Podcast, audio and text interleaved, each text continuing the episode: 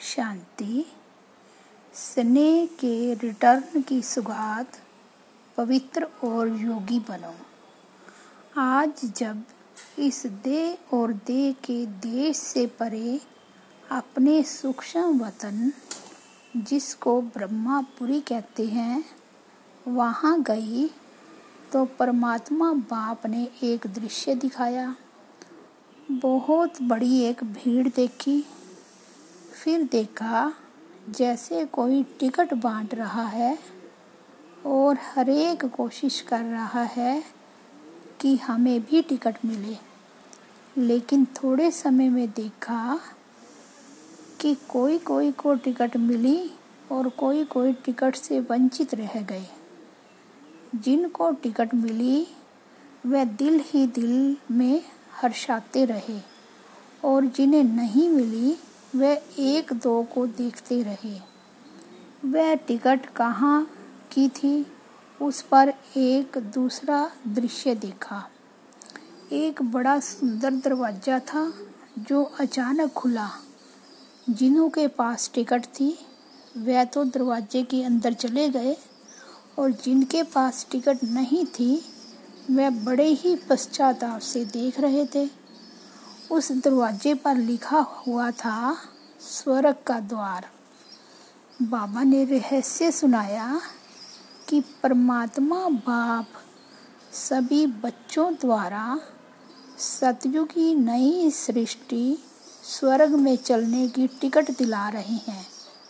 परंतु कई बच्चे सोच रहे हैं कि अब नहीं, बाद में ले लेंगे।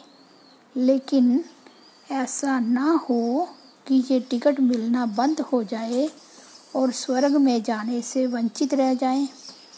बाबा ने कहा, कई आत्माएँ सुनती है, सोचती है कि ये कार्य क्या चल रहा है तो बाप दादा बच्चों प्रति यही शिक्षा दे रहे हैं कि अब सोचते सोचते अपने भाग्य को गुआ ना दो फिर दूसरी सीन देखी। नदी बह रही थी। उस नदी में दूर दूर से कई लोग आकर स्नान कर रहे थे।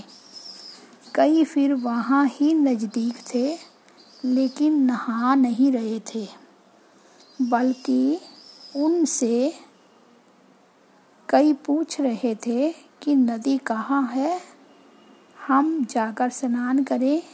लेकिन जो नज़दीक रहने वाले थे, उनको नदी में स्नान करने का महत्व नहीं था। और जो प्यासे थे, उनको भी उस प्यास का मूल्य कम बताते थे।